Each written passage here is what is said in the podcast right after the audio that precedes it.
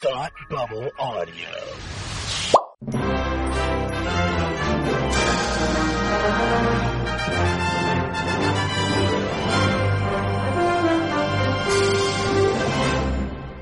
Hi, and welcome to Academy Rewind, the fortnightly podcast where we take a look at the Oscars from years past. I'm Tim, and with me, as always, is my man who loves a good conspiracy theory. It's Palmer. How are you today? I'm all right. How about you? I'm fine. Why are you just all right? It's too early in the morning for this. It's 2:27 in the afternoon. Yeah, but we just recorded the last episode, and your review of Lord of the Rings, like the movie, put me to sleep. Oh, you're killing me. Smalls, you're killing me. Well, I know what's going to get you awake, talking about the JFK assassination. That's right, we're here with the 1992 Best Picture Oscar nominees. They are as follows: JFK, The Silence of the Lambs, Bugsy, The Prince of Tides, and Beauty and the Beast. Palmer, what won Best Picture? Silence of the Lambs. That is correct. That is correct. Silence of the Lambs. Did you have to wonder about that, or did you know? No. I knew that, but for absolutely no reason whatsoever, we should definitely not make JFK the first movie we talk about. Okay, sure. I can do that. Is that absolutely reason whatsoever? It happened to be because you forgot to do some fun facts for it? Absolutely not. Okay, let's start with Bugsy then. Good idea. Directed by Barry Levinson. Yeah, let's do Bugsy first. Yeah, okay. I was wondering if I should go alphabetical order just to give you even more time, but it doesn't really matter. Bugsy, directed by Barry Levinson, written by James Tobik, based on the book We Only Kill Each Other, The Life and Bad Times of Bugsy Siegel. Huh. What? Okay. Okay. It's not in there, but one of the fun facts that I remember reading was, like, Bugsy talking to a writer or meeting somebody who was very nervous because they knew who he was. Mm-hmm. And Bugsy was confessing to, like, not necessarily confessing, but telling him, like, I killed, you know, so many people. And he was like, but don't worry, we only kill each other. That's cute. Wonderful, wonderful. What a character, Bugsy Siegel. We'll talk about him. Starring Warren Beatty, Annette Bening, Harvey Keitel, Ben Kingsley, and Elliot Gould. Nominated for Best Picture, Best Actor for Beatty, Supporting Actor for Keitel and Kingsley, Director, Adapted Screenplay, Cinematography, and Music for Maracone. This movie won Best Production Design and Best Costume Design. Story revolves around Benjamin Bugsy Siegel, the man and gangster who started Las Vegas.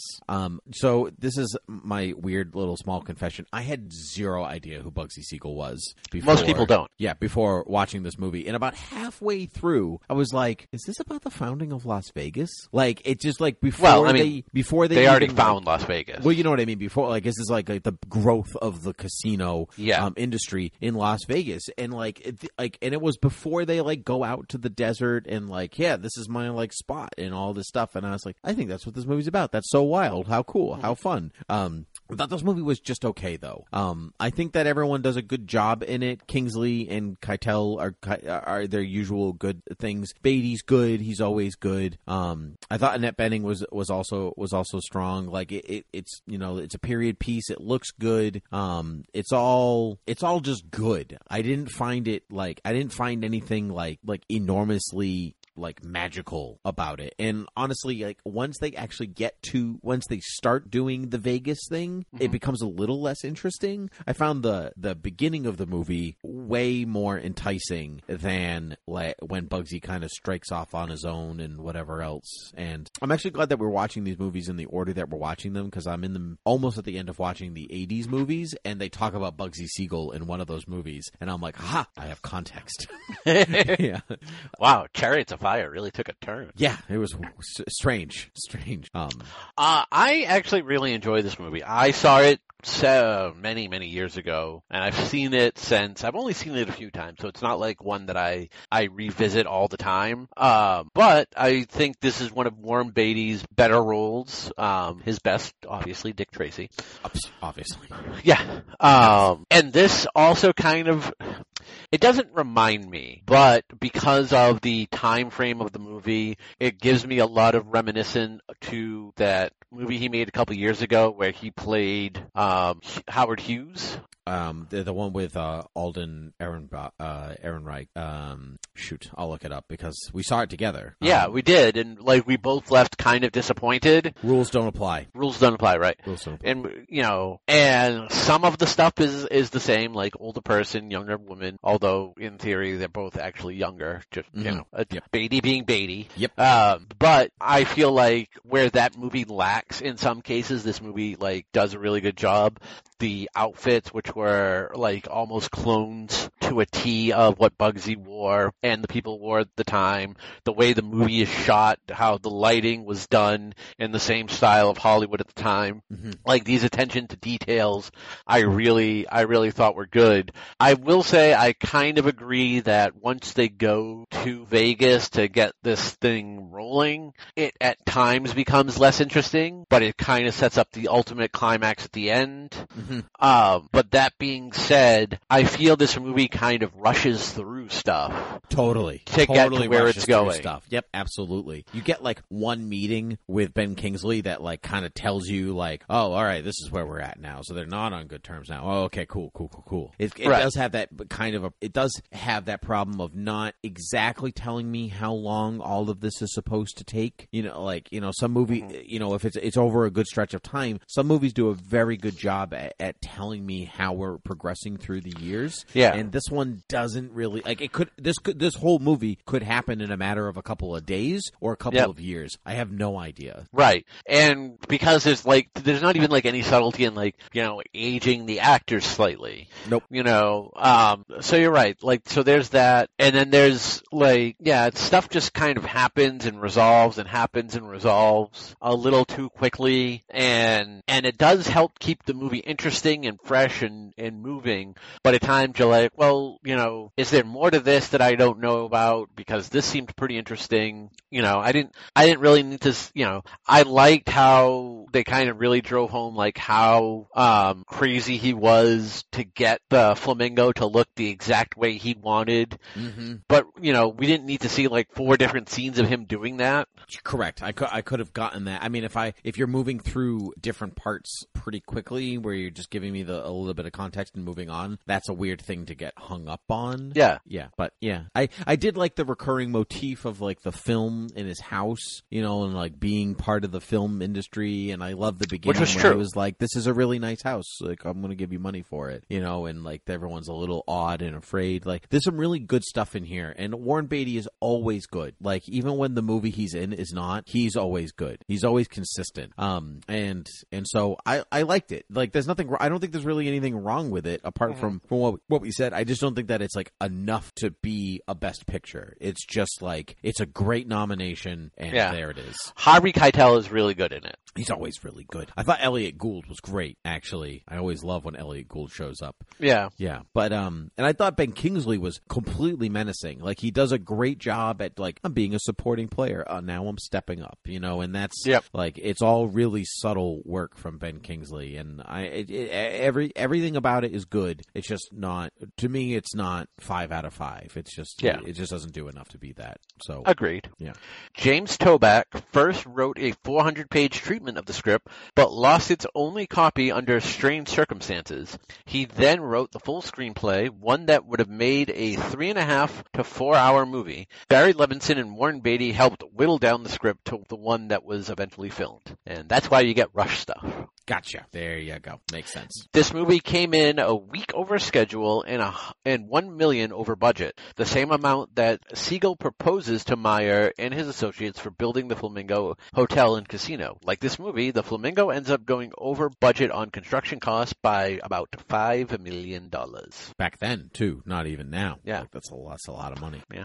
Joe Mantegna appeared in The Godfather Part 3. In the previous movies, the characters of Moe Green and I Am Roth were modeled after Bugsy Siegel and Meyer Lansky. Cool. Yeah. Cool. Yeah. Yeah. It's good. Do you have fun facts for JFK now? Of course. I always have. Okay, great. Okay. JFK, directed by Oliver Stone, written by Oliver Stone, Zachary Sklar, based on the books On the Trail of the Assassins by Jim Garrison and Crossfire, The Plot That Killed Kennedy by Jim Mars. Starring Kevin Kevin Costner, Gary Oldman, Jack Lemmon, Walter Matthau, Sally Kirkland, J.O. Sanders, Ed Asner, Vincent D'Onofrio, Sissy Spacek, Wayne Knight, Michael Rook, Laurie Metcalf, Joe Pesci, Tommy Lee Jones, John Candy, Kevin Bacon, and Donald Sutherland. Most of those were like A-scene characters, but they're all pretty famous, so I felt like I needed to throw their names in there. Probably missed one, too.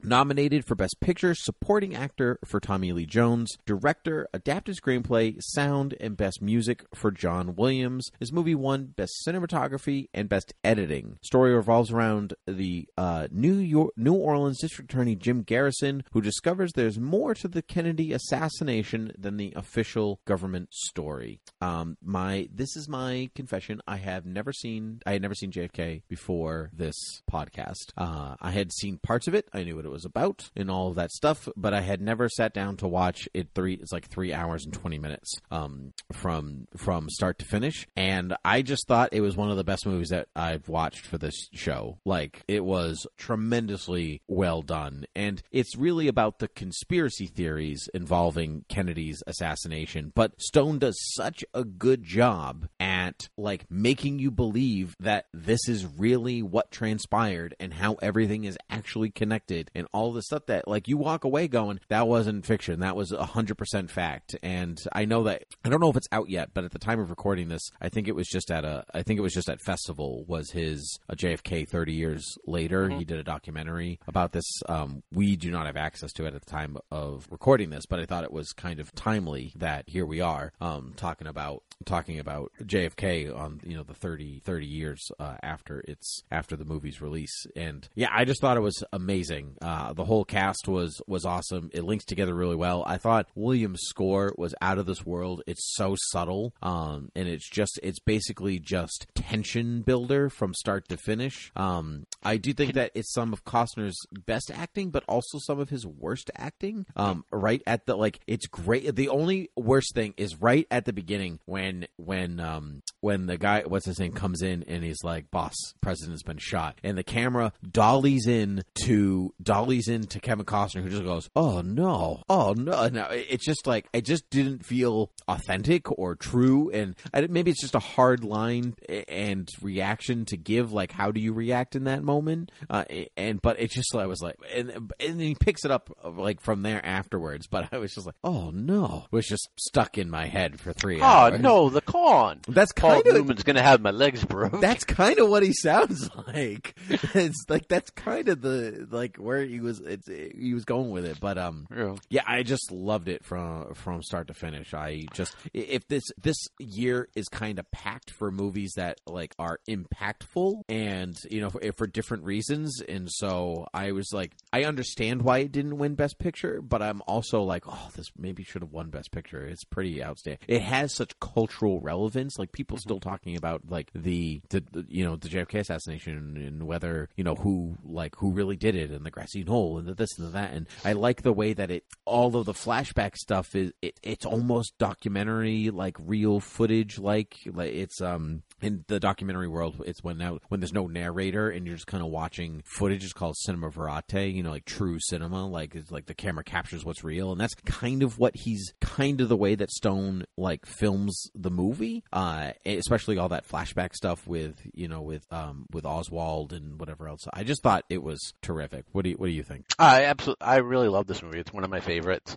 I've seen it several times. For a movie that's like 3.5 hours long, it never feels boring. It never feels like it's going slow. And a lot of that has to do with the energy of the monologues that are delivered, because there's a bunch of monologues in this movie, but with the energy and the speed in which they're delivered, even for, like, the information dumps that the monologues do, it's like it breezes by. Yeah. I think the information dumps, though, are like, that's some of the most riveting stuff, because absolutely, you're uncovering the mystery. Yeah, especially like during the trial where he's kind of connecting all the pieces. Mm-hmm. Now, I also really like Williams' score here. I don't know if I would call it subtle. Like, I don't know if you can call marching band drums subtle. No, but it's not his usual fanfares. You know, it's like, it's so different from his, like, well, this is more of like Indiana Jones or his, yeah, this is more of his, like, Schindler's List or War Horse type stuff. Yeah, not like this isn't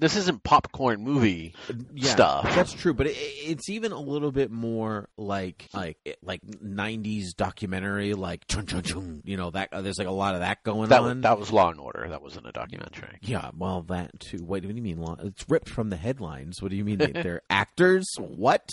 So.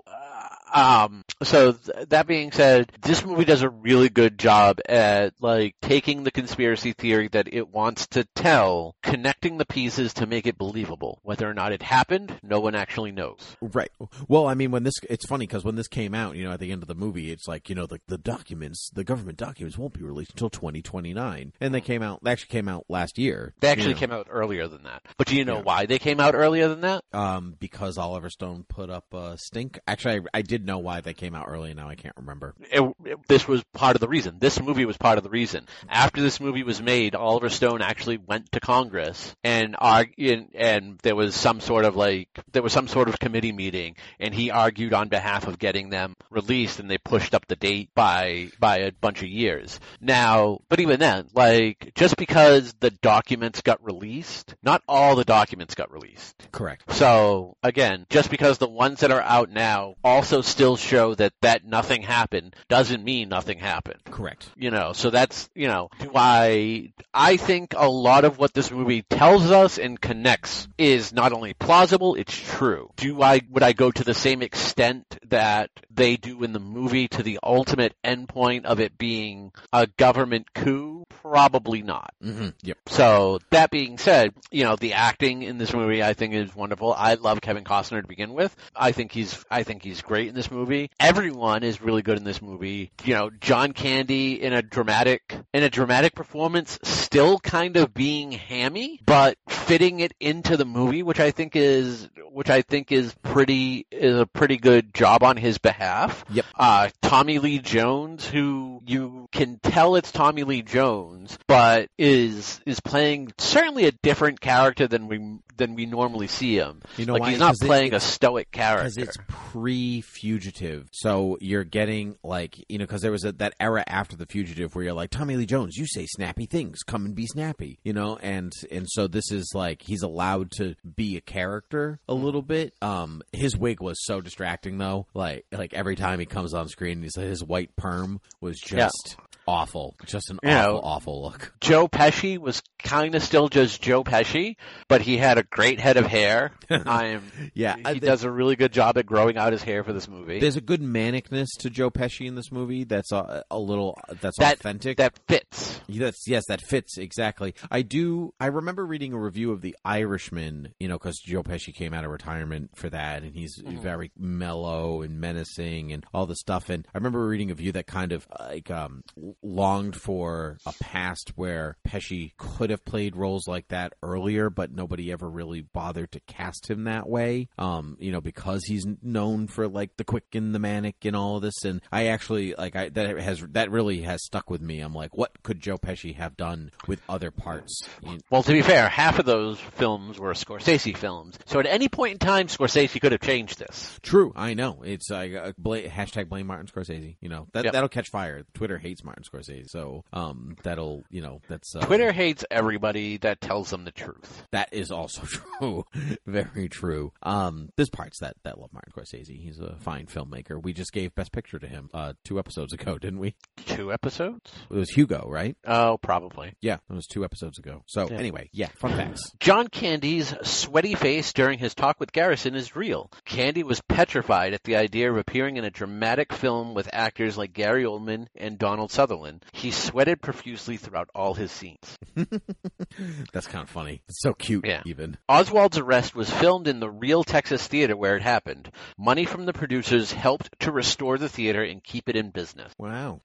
Hollywood does care about its movie theaters. Yeah. Yeah. Actor Woody Harrelson's father, Charles Harrison, was a hitman convicted of murder on 3 separate occasions. On the third occasion, he admitted to the murder of federal judge John H. Wood Jr. and also admitted to having played played a part in the assassination of JFK, and a witness claimed he had drawn maps of the location in Dallas from which he fired his weapon. The FBI discounted his claims, however. Jim Mars claims in 1989's Crossfire that Charles Harrelson is the youngest of the three tramps questioned and released by the police on the day of the assassination. Forensic artist Louis Gibson had constructed photographic analysis and has concluded the youngest and tallest tramp is Charles Harrelson. Wow, that's crazy. Wow. What a small little world, even. Yeah. Yeah. It's a small world after all. I hate you. We should talk Beauty and the Beast next, because I'm singing a Disney song. It's a small, small world. Beauty and the Beast, directed by Gary Truesdale and Kirk Wise, written by Linda Wolverton, story by lots and lots of people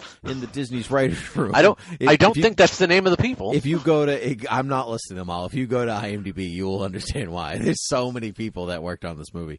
Based on the original tale by Gabriel Suzanne Barbeau de Villeneuve. Starring Paige O'Hara, Robbie Benson, Jesse Cordy, Rex Everhart, Angela Lansbury, Jerry Orbach, David Ogden Stiers, and Richard White. Nominated for Best Picture, Sound, Original Song for Belle and Beauty and the... nominated for Best Original Song for Belle and Be Our Guest. This movie won Best Original Song for Beauty and the Beast and for Music for Alan Menken.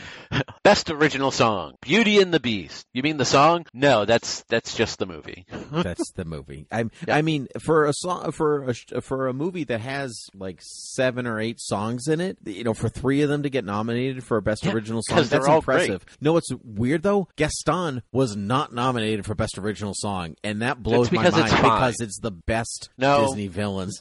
No. Get out of here with your trolling. Story is about a prince cursed to spend his days as a hideous monster who sets out to regain his humanity by earning a young woman's love. I don't really agree with that plot. It's interesting. He does. I mean, that's true, but it makes the focus of the movie seem like it's beast-driven and not beauty-driven, but like it's actually Belle's. Beauty is in the Bahia. It's a lot of Belle's story that drives the movie, though she is kind of not tricked into loving him, but they kind of like build the cast of the castle kind of build Beast up for her benefit. Like it's an odd angle. Like I don't really know. Anyway, this movie is great. It's the only movie outside of Snow White and the Seven Dwarfs, the only movie to be nominated, animated movie to be nominated for Best Picture, right? Snow White was not nominated for Best Picture. It's got its own special award. Right. Yeah. This is the only movie. This is the only animated movie to be nominated for Best Picture until the Academy made the worst decision in Academy history and expanded the field to 10 movies. And they were like, crap, we need to fill 10 slots. And then Up somehow got nominated. That's correct. Because the first 10 minutes of that movie are amazing. And then the rest of it is fine. But yeah, it was that first 10 minutes that got it nominated. No question.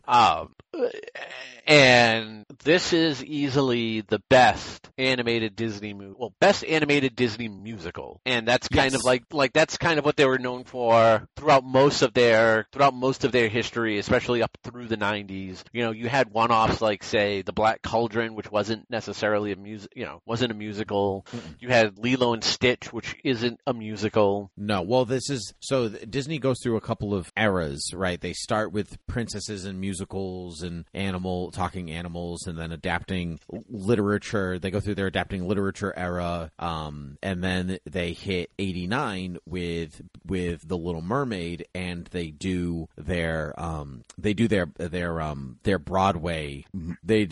musicals. That's kind of what these movies are. A lot of them are fairy tales and animals, whatever. But they're structured on a classic musical format. Here's the setup. The main character has a song in which they express their feelings about wanting something, and then it kind of moves through that tradition. It moves through that traditional pattern, and then it's Tarzan that breaks that pattern by having not the characters sing those songs, but having Phil Collins do it. He didn't have to go that hard, but he did. And you have the third party sing those songs instead, and that kind of breaks the musical cycle that Disney was stuck in. And then you get things like Lilo and Stitch, The Emperor's New Groove, Atlantis, Treasure Planet, that stuff. So you heard it from Tim. Phil Collins is the downfall of the Disney animated movie. And it kind of is. Tarzan is kind of the thing that like breaks that cycle and then moves into something different. And I think it's actually Toy Story that does it in, because Toy Story is Pixar. I know, but it's the format of the animated movie changes after Toy Story, because they break that format of the Broadway musical, the I Want song, the this, the that, and whatever, and then that transitions into like other places and other studios, and that's kind of where we end up here. But Beauty and the Beast, I think, is the best example of that format and formula, but also twisting it a bit to, like, you know, because it's both Beast and Belle's story, but she's the one that gets the Beauty and the Beast story. Correct, but it's like, but it, you know, it starts with him, but it moves to her, and she's the one that gets the I Want song. She even says it in the song, right? I want adventure in the Great White somewhere. You know, like that's Gaston also gets an I Want song. He does, and he's totally the worst. I was like, why? Because I almost didn't watch this because I'd seen it so many times. I was like, do I really want to like watch it? I'm like, oh my god, yes, it's one of my favorite Disney movies. I absolutely will watch this. And he's the worst because, like, if you really listen to his lyrics, like really listen to them from the start, he's like I want her, like, Belle, well, she's the most beautiful girl town, and that makes her the best. Like, he's so vapid right from the beginning. Oh yeah, like it's incredible how well the lyrics pinpoint character development across all characters. You know, I just love this town that's so weirdly ignorant. Like, that girl reads, what a weirdo. I mean, back then that was a weird thing. It was, and I like you know, her independence. You know, she chooses to, you know, it's not like she doesn't really know about the curse, right? She chooses, she doesn't know that Beast is trying to win her affection to fall in love, to stop being a bison man, right? Like, she doesn't know any of that. She just like makes her own decisions, right? And I just think that's it's really wonderful. It's strong. The music's great. The supporting cast is wonderful. Honestly, the design of the world of Beauty and the Beast is amazing. The Gothic, like, you start with the almost a very traditional castle, and then we get the Gothic and Baroque architecture, you know, for being evil. There's a great Baroque joke in the movie, you know, so it even tells you what kind of like architecture it is. And then we go back towards the end, you get this nice cycle. It's like everything is so well thought out and played out. It really is like, it is like practically a perfect film. And that doesn't happen a lot. This is very true. Yeah. And you can see why, like, I mean, we take it for granted now, but like stuff like the Beauty and the Beast, like the waltzing scene and stuff like that, that's like if the first time you're getting like computer generated 3D scenes mixed in with the 2D animation and like with the camera swirls and this, instead of having the layered cells and all that stuff. Like, it's just mind blowing what this was in 1991. So yeah, get some fun facts. The majority of the sculptures seen in the castle are different earlier versions of the Beast. That's cool. That's so cool. The smoke seen during the transformation at the end is actually real smoke, not animated. It was originally used in the Black Cauldron. That's also really cool. That's cool. This was the first Disney movie to use a fully developed script prior to animation. The story had been developed through use of storyboards only in previous movies, then was further developed during animation. One possible explanation for this was that several previous Disney movies had gone way over budget when animators spent too much time and effort animating scenes that would eventually be deleted from the final cut of the movie. What an interesting way to make a movie. It turned out well for them, obviously. This is also the longest in development movie, Disney animated movie. This was first developed, like, I think he wanted to first develop this just after from Snow White and the Seven Dwarfs. Wow. Or, like, it had been in development that long, and it had been dusted off every couple of years. That explains the tremendous amount of writers that came in on this thing versus, like, the story by, instead of just the, you know, the woman who wrote the screenplay by the end of their time together. Yep. It's just awesome. It's just great that you get an animated movie with all these live action films. Like, it just kind of like Silence of the Lambs legitimizes horror films, for the Oscars. There's well, you know what I mean. But, you know, it won Best Picture, so it does. I would say this does more to legitimize animation than Silence of the Lambs does to legitimize horror. I will agree with you. I agree with that. I think, and we'll talk about it, but I think, you know, you could easily misclassify Silence of the Lambs. That's true. You can't misclassify Beauty and the Beast. It's an animated film. Like, you can talk about the different type of genre that it might be till the cows come home, right. But it's definitely an animated film. Yeah. So that's good. Prince of Tides, directed by Barbara Streisand, written by Pat Conroy, Becky Johnston, based on the novel by Pat Conroy, starring Barbara Streisand, Nick Nolte, Blythe Danner, George Carlin, and Kate Nelligan. Nominated for Best Picture, Best Actor for Nolte, Supporting Actress for Nelligan, Adapted Screenplay, Cinematography, Production Design, and Music by John Newton Howard. This movie won no awards.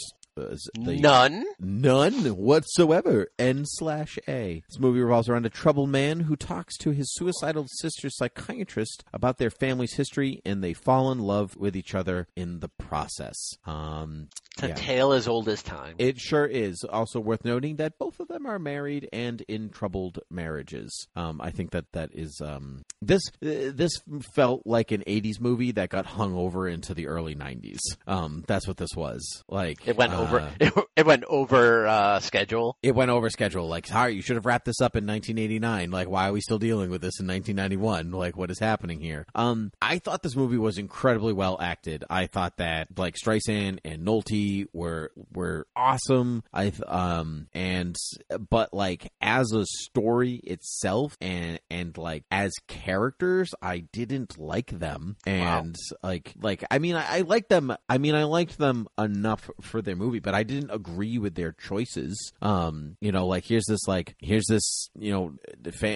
family man, he's a father, she's a mother, they have spouses, and they're like, bah, let's screw well, on. The spouses also both cheated on them. They did. And I mean, I always feel like that's like a weird, like, it's okay because their spouses did it first. And like that, it always feels like they're trying to legitimize that thing. It's like The Descendants with George Clooney kind of does the same thing. Like, he's not a cheater, but it's like, it's okay that she's gonna die because, you know. I don't think it does. Like, so they're in almost two different places in the marriage. Both of their spouses cheated on them. Mm-hmm. Nick Nolte's marriage is on the side of his wife cheated on him. He still loves her. She doesn't know exactly what she wants. Yep. So that marriage is kind of in flux. Barbara Streisand's marriage is just over. Totally over. Yep. He's cheated on him. She hates him. Like, they're just together for the kid. And now that the kid is gone, she kind of feels free to kind of move on with her life. Mm-hmm. Yep. And by God, I mean, he's off to school. Like, he's not dead. Correct. Yeah. That was actually Streisand's actual son, too. Yes. It was. I think this love story kind of evolves naturally. It's realistic. It's true. Done. I do think that it's realistic, and I like how it resolves at the end of the film. Like, you know, because it stays realistic. The end of the film is what ruins this movie, because they don't end up together at the end of the film. Correct. That is not how it happens. Yes, yeah, but I think that's actually exactly how it happens. Like, and that's the realism that Streisand was going for, that you just complimented them on. I mean, that wasn't her. This was based off a book. It wasn't Streisand. It wasn't like they changed the book and Streisand was like, in the end, they don't get together. I mean, she was the director. She could have done that if she wanted to. She should have. Yeah. But, you know, I gave this movie a lot of crap when I was watching it, talking to you, but it was good. I wouldn't say Nick Nolte was great in it, because he was just Nick Nolte. I've seen him seen him enough times to know he's just... Me too, but I thought he was an endearing version of Nick Nolte, as instead of you're like gross Nick Nolte. Yeah, I don't know. It helps that he was an English teacher. That always goes over well for me. Streisand, I thought, did a really good job. I liked the surrounding cast. The story was pretty good, although I will say this movie that is about this man talking to a psychiatrist to help his suicidal sister who's in the hospital because she's tried to kill herself on multiple occasions and attempted again takes a really dark and unnecessary turn. Sure does. Yeah. Yep. That's in some ways that's kind of the weird like 80s holdover where like it's a little sexy and it's also needlessly dark. You know, like that's it. Because there is kind of a weird cheeriness to some of the film too, and so it kind of like it oscillates its tone a little bit, but I never think it loses what it's about, and that's well done. It gets nominated. The only thing is it gets nominated for a lot of stuff that I'm not exactly sure it deserves its nominations for. Like, yeah, the production design is fine. It's like there's the good. There's her office. That's her apartment. That's the New York. It's outside. That's like none of it like really like stand out to me. And so some of it I just like I don't understand where its nominations are coming from. But I didn't mean to sound down on it either, because like I enjoyed it when I watched it. I think I told you that. I think like its performances are strong, and even though I don't agree with some of their character choices as people, that's okay, because like I don't agree with Hannibal Lecter's life decisions either, but I like, you know what I mean, but Anthony Hopkins does a good job, so like that doesn't matter to me. I don't watch a movie to always just agree with what the people are about.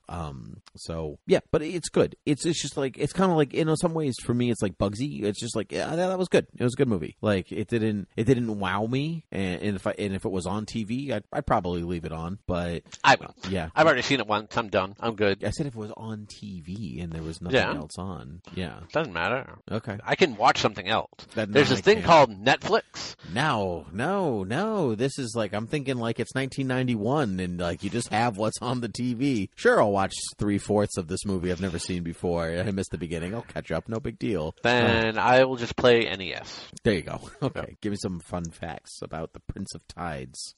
It was not about Aquaman. It sure wasn't. I'm sorry that I lied to you to get you to watch this movie.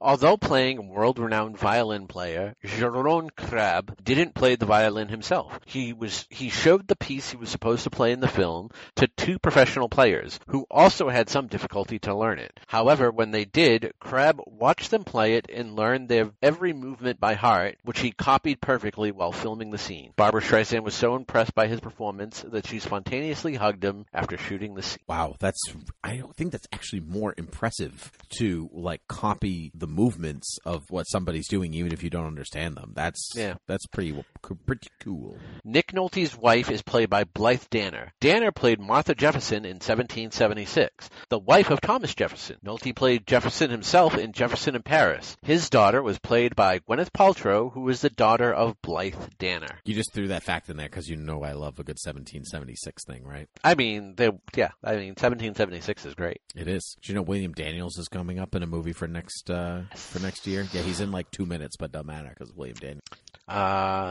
In the episode of The Simpsons, Marge's Fear of Flying episode, she refers to her psychiatrist at the end by calling her Lowenstein, exactly the character of Barbra Streisand in reference to this movie. That makes that episode even better. I love that. That's great.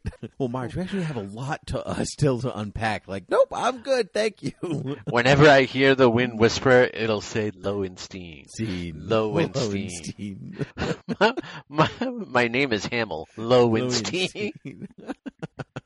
Oh, that's awesome. That's good. All right, the best picture, and it is The Silence of the Lambs, directed by Jonathan Demme, written by Ted Talley, based on the novel by Thomas Harris, starring Jodie Foster, Anthony Hopkins, Scott Glenn, and Ted Levine. Nominated for Best Sound and Best Editing. This movie won Best Picture, Best Actor for Hopkins, Best Actress for Foster, Best Director, and Best Adapted Screenplay. The story revolves around a young FBI cadet named Clarice who must bless you, a young FBI cadet named Clarice, who must receive the help of an incarcerated and manipulative cannibal killer to help catch another serial killer, a madman who skins his victims. I've seen Silence of the Lambs many times in my life. I hadn't watched it in several years, though, so I was interested to go back and watch it. And by gosh, it's a good movie.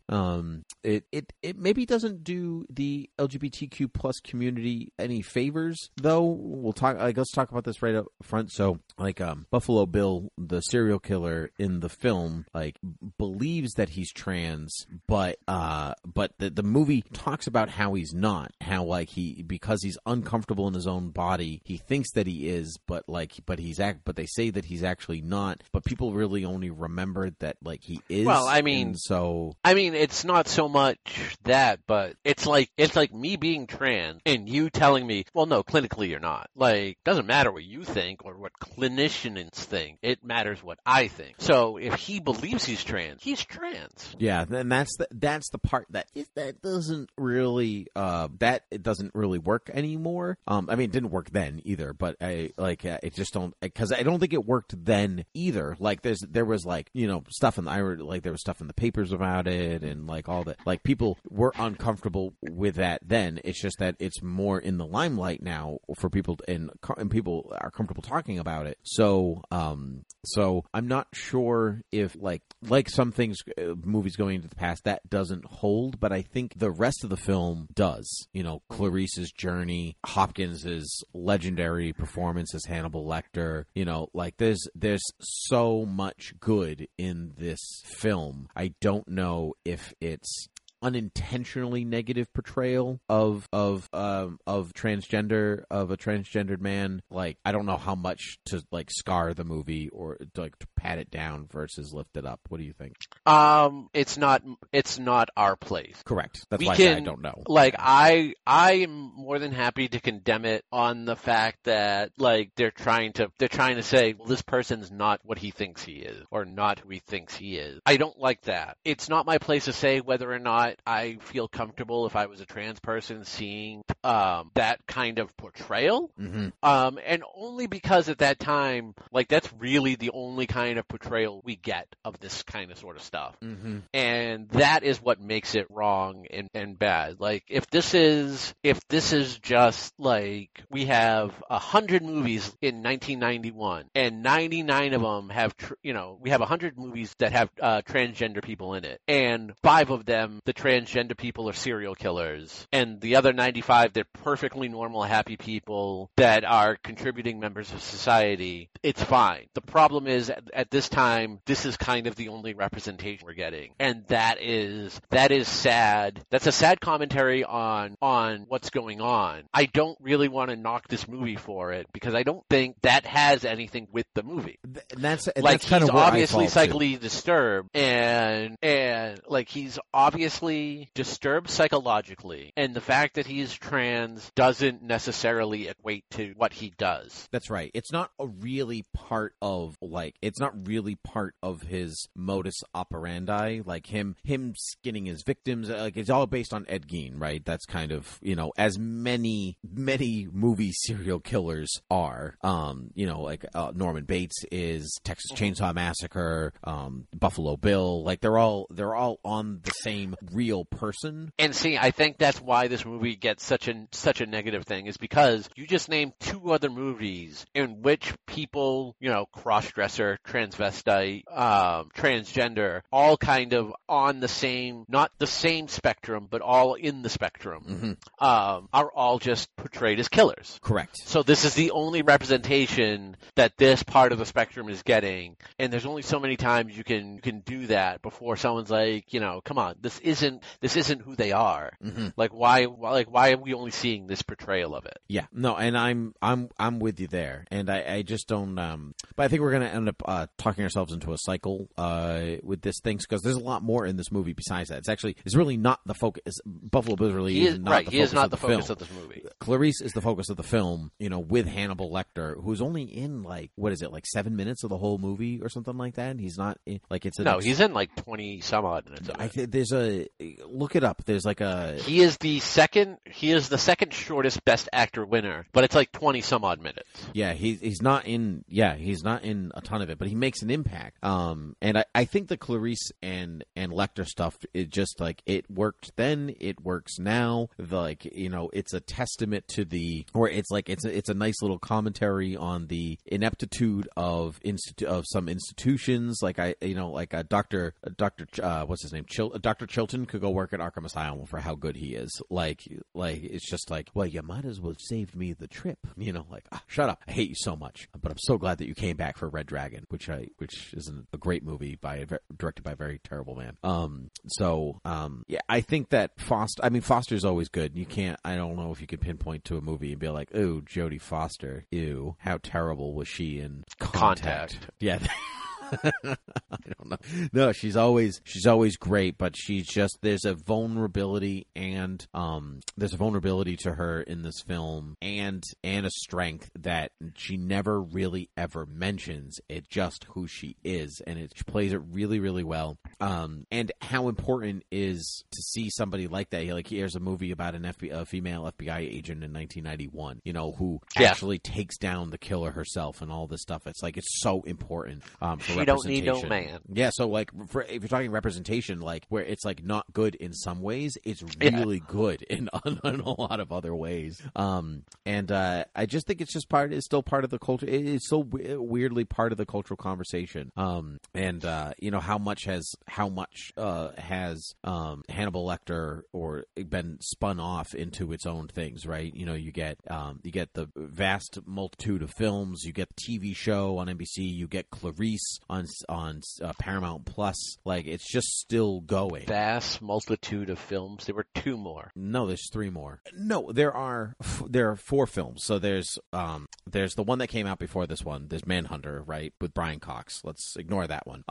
Just because it's not, you know, it doesn't have the, you know, the cultural fervor that Silence has. So there's this one. There's Hannibal. There's Red Dragon, and there's Hannibal Rising. That's three additional films. No, after we don't count Hannibal Rising. No, I'm not saying it's Hannibal Rising. I'm just not saying it's good. I just like, but it's all in the wheelhouse. If we're not counting Manhunter, we can't count Hannibal Rising. Well, I'm only not counting Manhunter because it didn't create it. It's like, it's pre Silence of the Lambs, which made Hannibal Lecter part of the zeitgeist, and so, like, that's why I can count Hannibal Rising, even though it's trash, versus Manhunter, which actually isn't terrible.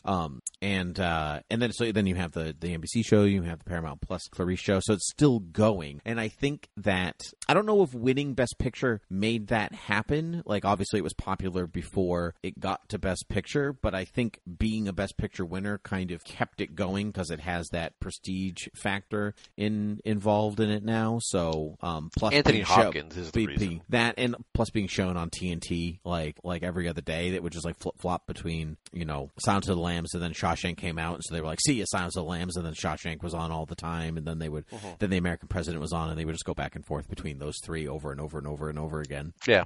So yeah, but it's great. I just don't think you can't oversell. I think kind of like Lord of the Rings for fantasy films, or Shape of Water for monster films, or like, these are kind of like touchstone moments of Best Picture winners that are maybe just not, they don't fit into the traditional Best Picture category, where it's like epic, you know, where historical drama or musical or historical drama or musical, historical drama or musical, you know, this one, like they, or biopic, historical drama, biopic, musical. And so, like, it being a horror thriller, that's a little better. Yeah. I mean, it is a good movie. It certainly holds up, well acted. I wouldn't personally consider it a horror. I get why it's classified a horror, but I think it's more of a thriller. But that's about it. Like, yep. Mm-hmm. Yeah. Give me some fun facts. Oh, I shall. The Silence of the Lambs was inspired by the real life relationship between University of Washington criminology professor and profiler Bob Kelp and serial killer killer, Ted Bundy. Bundy helped Kelp investigate the Green River serial killings in Washington. Bundy was executed January 24th, 1989. The Green River killings were finally solved in 2001 when Gary Ridgway was arrested. On November 5th, 2003, in a Seattle courtroom, Ridgway pled guilty to 48 counts of aggravated first-degree murder. Wow. I had no... That's awful. And yeah. I had no idea that Ted Bundy was involved in that. Yep. Interesting. When studying the character he played, Sir Anthony Hopkins noticed similar characteristics in reptiles. Reptiles only blink when they want to, and do it consciously. Therefore, in the movie, Hopkins only blinks in special moments and very consciously. Yeah. It's part of a great performance. And the pattern of the moth's back in the movie's poster is not the natural pattern of the death's head moth. It is, in fact, Salvador Dali's In Voluptas Moors, a picture of several naked women made to look like a human skull. Huh. That's cool. I like that they changed that for the film. That's very cool. Yeah. All right. Well, before we do the 1992 Rewindies, let's talk about where you can find us on Twitter and Gmail and .coms at Academy Rewind. AcademyRewind.com, Gmail.com, and Twitter. That's for Palmer, for myself at TimothyPG13. You can rate and review us on iTunes and find us all other places that podcasts can be found, because that's where the rating every other place gets its ratings from, is from iTunes. So please go to iTunes and rate us, and then it'll show up everywhere else. So thanks so much for that. You can find all other Thought Bubble Audio shows at thoughtbubbleaudio.com. And if you like what we do, then please keep the lights on for $1 a month at patreon.com/thoughtbubbleaudio. It helps pay for the equipment and the services and so forth. Well, that's about it. So let's do the 1992 Rewindies. Of course, we can only choose from the 5 films nominated, and from supporting actor through Best Picture. Let's take it away with supporting actor. I give to Jerry Orbach in Beauty and the Beast. Gary Oldman, JFK. Gary Oldman for JFK. All right. Supporting actress, I give to Annette Bening for Bugsy. I give it to Jerry Orbach for Beauty and the Beast. You can't do that. You're assuming what Jerry's pronouns would be. You can't do that. You already did. Quiet you. I will give it to Nick Nolte's wife in Prince of Tides. Okay. Blythe Danner. No. Yes. That's correct. Good. Production design, I give to Beauty and the Beast. Production design, I give to Bugsy. To Bugsy. Costume design, I give to Silence of the Lambs. Bugsy. Makeup and hairstyling, I give to Silence of the Lambs. JFK. Music, I give to Beauty and the Beast. Beauty and the Beast. Visual effects, I give to Bugsy. He gets shot. They really shot him. They were like the only real special effects, let's be honest. No, the grainy footage in JFK. It's more cinematography and editing than special effects. That's not really a special effect. To make it look like it was filmed out of a 16 camera. Yeah, yeah. I'd still say that falls under cinematography. I'm going with JFK. Okay, fine, whatever. Nah. Cinematography, I give to JFK for that exact reason. I'm giving it to Beauty and the Beast. Okay. Good choice, though, actually.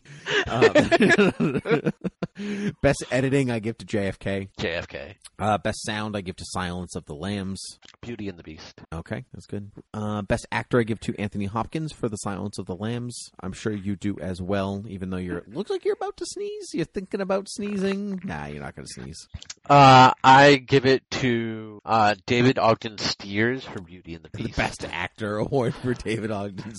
Cogsworth is easily the best part of Beauty and the Beast. He's not a main player, though. He's supporting player. He is the main butler. No, he's the head of household. It's different. Anthony Hopkins. Okay, great. I really thought you were serious. And I mean, like, he's great. David Ogden Stiers is always good. But I was like, really? He plays two roles. He plays Cogsworth and the narrator. He's the narrator? I didn't know that. Yeah. That's awesome. Awesome. Great narrator voice. 10 out of 10. At Best Actress, I give to Jodie Foster for Silence of the Lambs. Jodie Foster. Best writing, I give to JFK. JFK. Best director, I give to JFK. Yes, Oliver Stone. Oliver Stone. I give to the actual JFK. I give to John Kennedy. I give to John Kennedy. All right, best picture. Here's the thing: I didn't pick one yet, and I still don't know what to do. So because I'm torn between two of them. So you go. So first. You're torn between Bugsy and Prince of Tides. You got it. No, I'm honestly torn between Silence of the Lambs and JFK. I really don't know what to do here. I think they interesting. I think even Beauty and the Beast to an extent, but I just think Beauty and the Beast it's just less complicated than the other two, which is why I'm not going for Best Picture for it.